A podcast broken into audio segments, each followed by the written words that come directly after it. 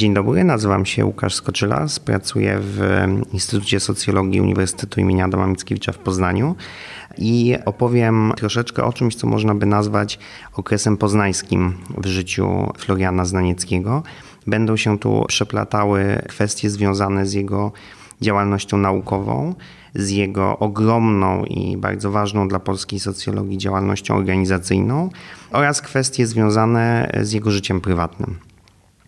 Opowiadając o tym, jak e, Florian Zdaniecki znalazł się w ogóle w Poznaniu, trzeba przedstawić pewien szerszy kontekst. I e, ten kontekst ma powiedziałbym, swoje e, dwa, dwa główne punkty.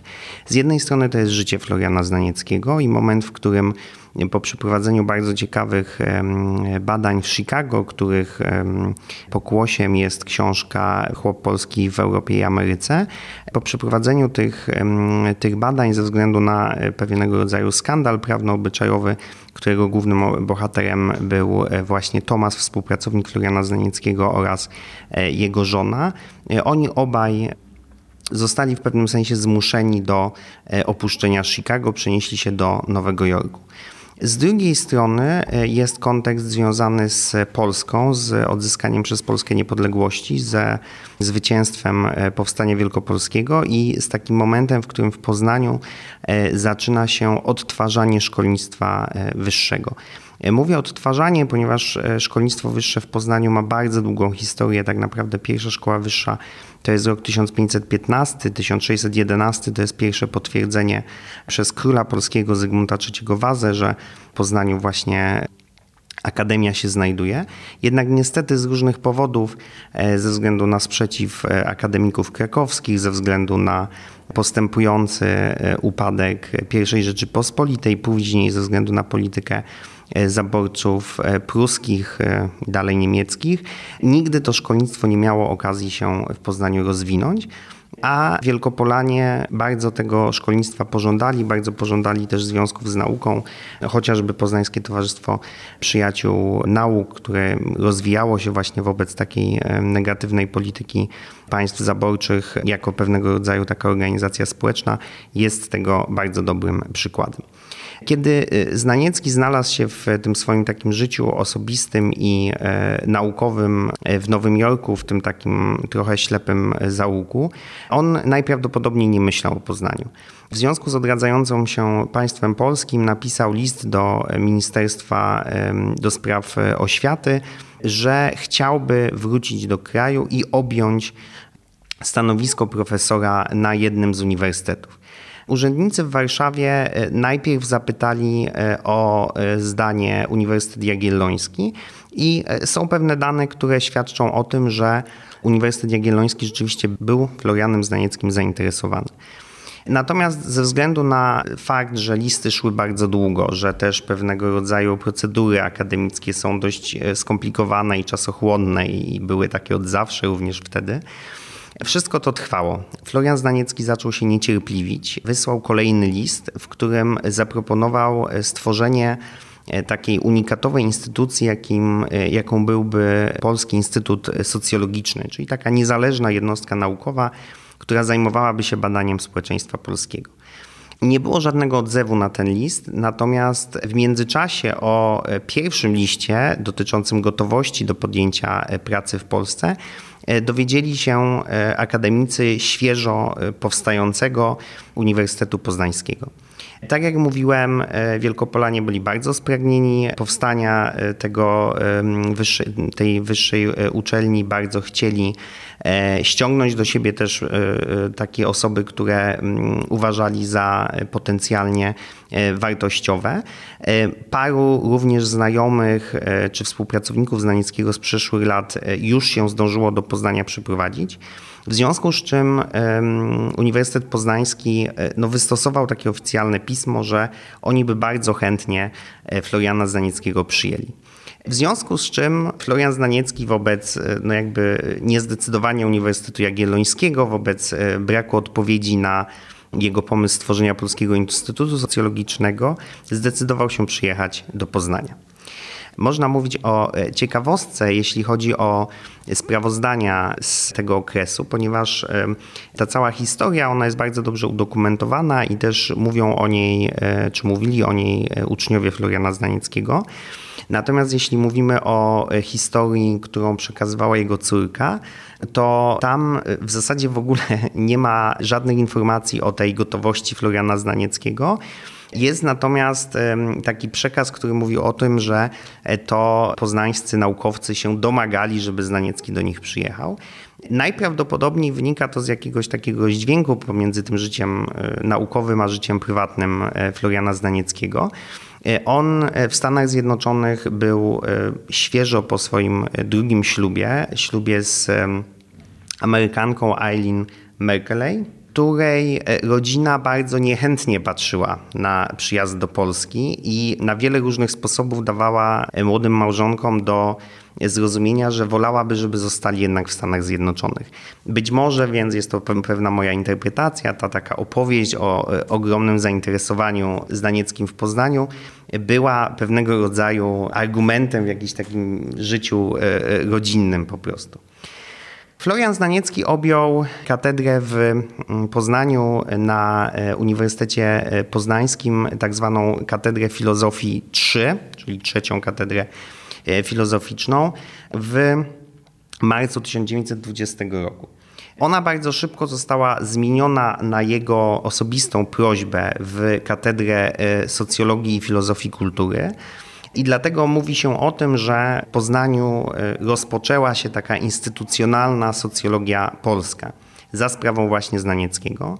Gwoli ścisłości trzeba dodać, że mniej więcej w tym samym okresie w Warszawie Leon Petrażycki również utworzył katedrę socjologii. Były to więc takie dwie pierwsze jednostki, które się socjologią zajmowały.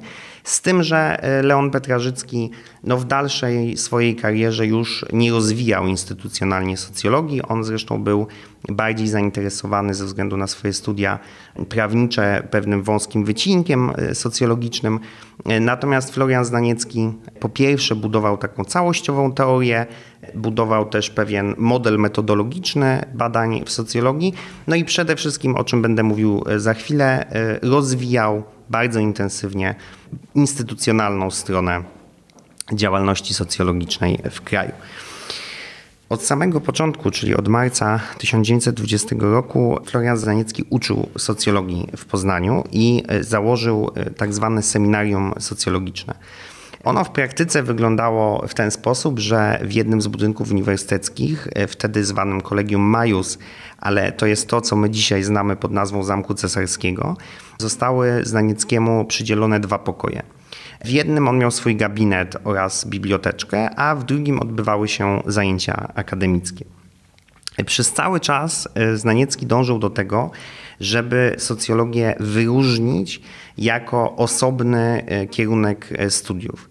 Różne były zabiegi, różna jest jakby historia tego, jak to się działo, natomiast warto powiedzieć, że od roku akademickiego 1927-28 rzeczywiście udało się utworzyć w Poznaniu studia socjologiczne i to też jest pewien taki bardzo duży i znaczący wkład Floriana Znanieckiego w rozwój socjologii w całej Polsce.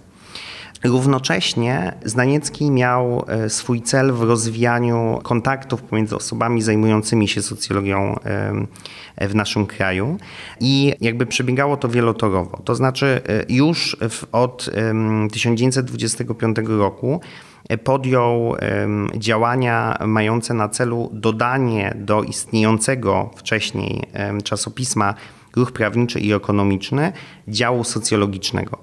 W ten sposób udało mu się przekształcić właśnie to czasopismo w pewnego rodzaju nową jakość, nazwaną ruchem prawniczym, ekonomicznym i socjologicznym.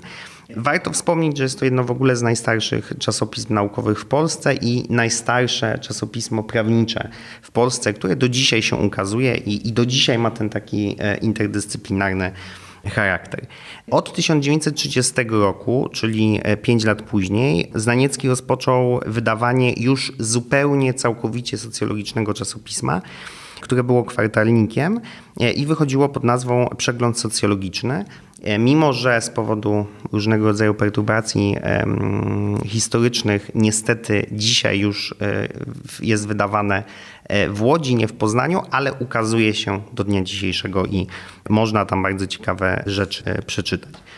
W roku 1921 Znaniecki e, utworzył pierwszy w Polsce Instytut Socjologiczny.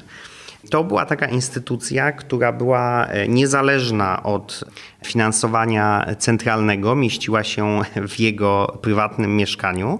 Natomiast miała za cel właśnie skupiać różnego rodzaju osoby zainteresowane socjologią i osoby, które robiły badania wpisujące się gdzieś w program Znanieckiego. Ten instytut był pierwszą tego typu organizacją w Polsce i piątą e, na świecie.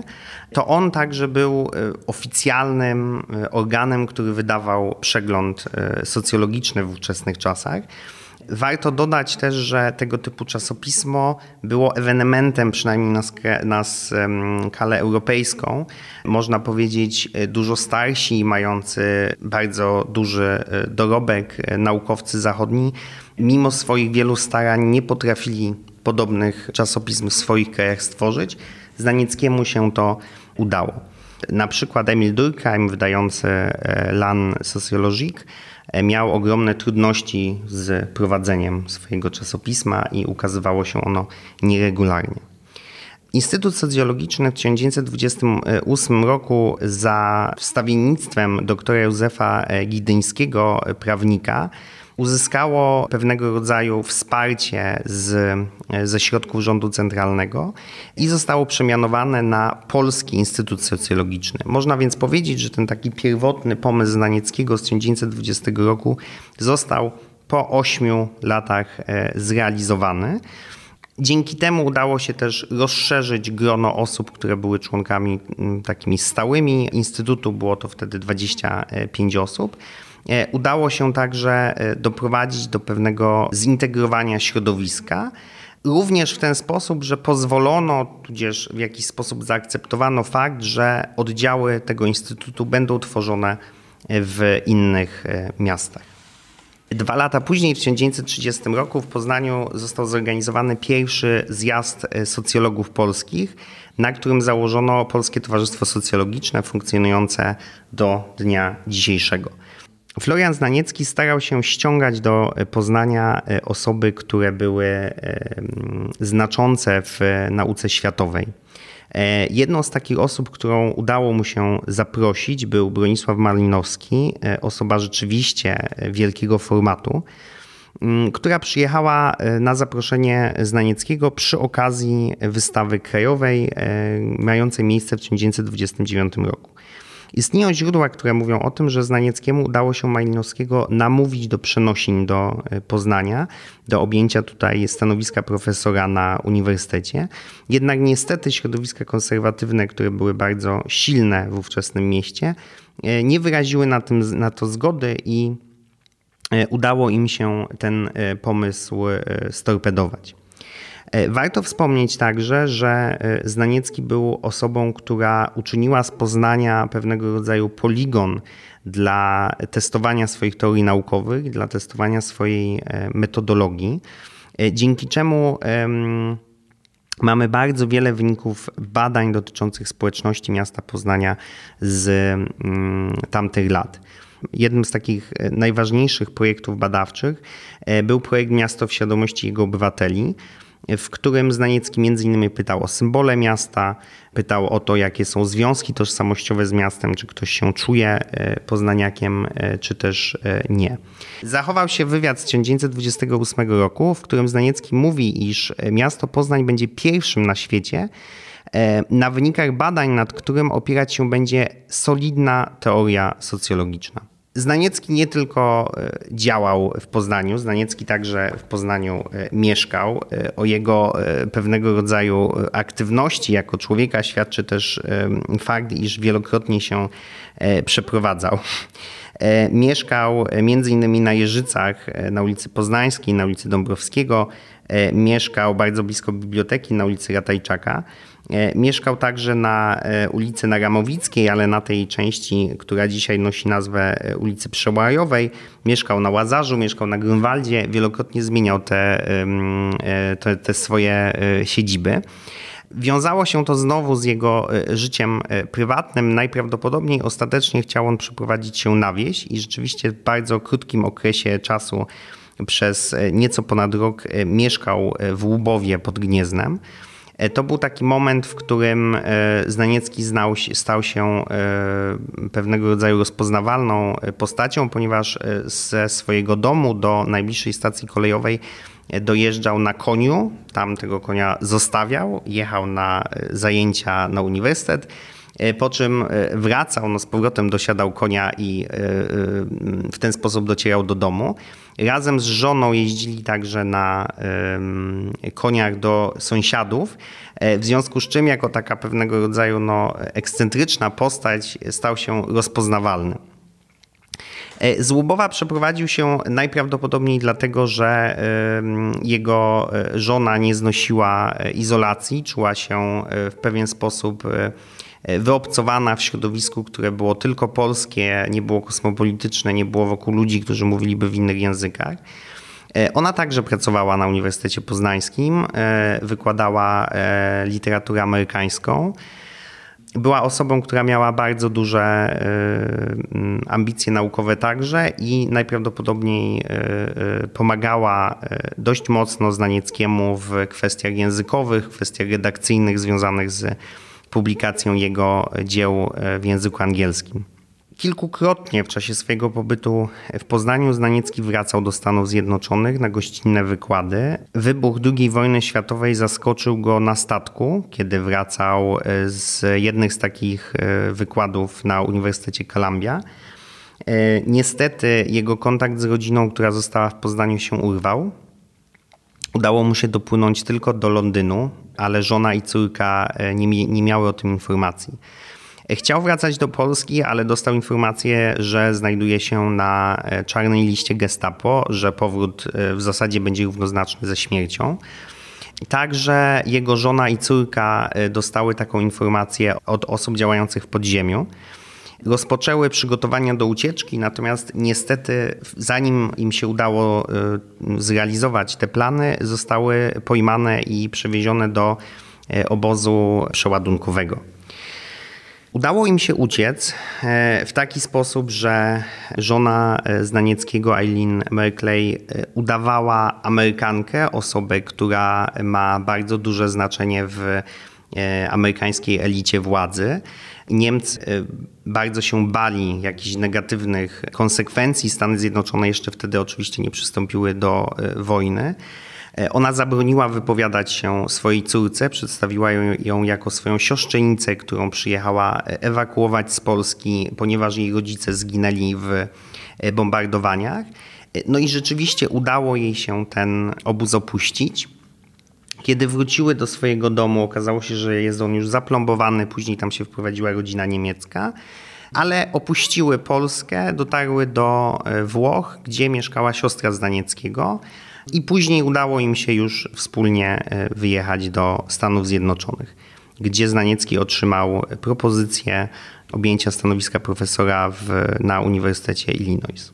Warto wspomnieć, że e, z pierwszego małżeństwa e, Florian Znaniecki miał syna, Juliusza Znanieckiego, który w czasie II wojny światowej był już uznanym literatem.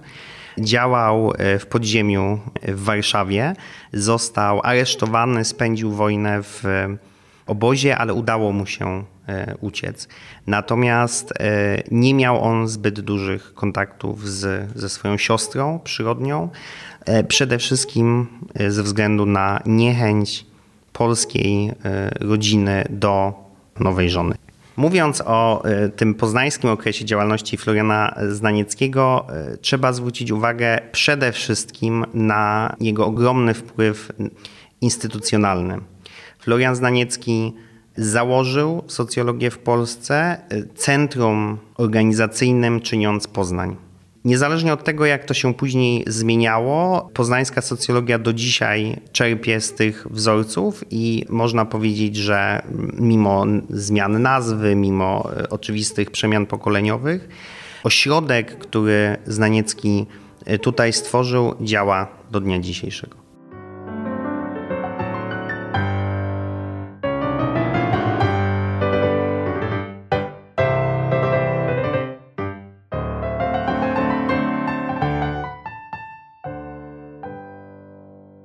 Polskie uczelnie to seria podcastów dla Wikipedii. Więcej szczegółów na stronach Wikiradia pod hasłem Podcasty dla Wikipedii. Audycję sponsoruje Fundacja Otwórz się, która wspiera rozwój podcastingu w Polsce.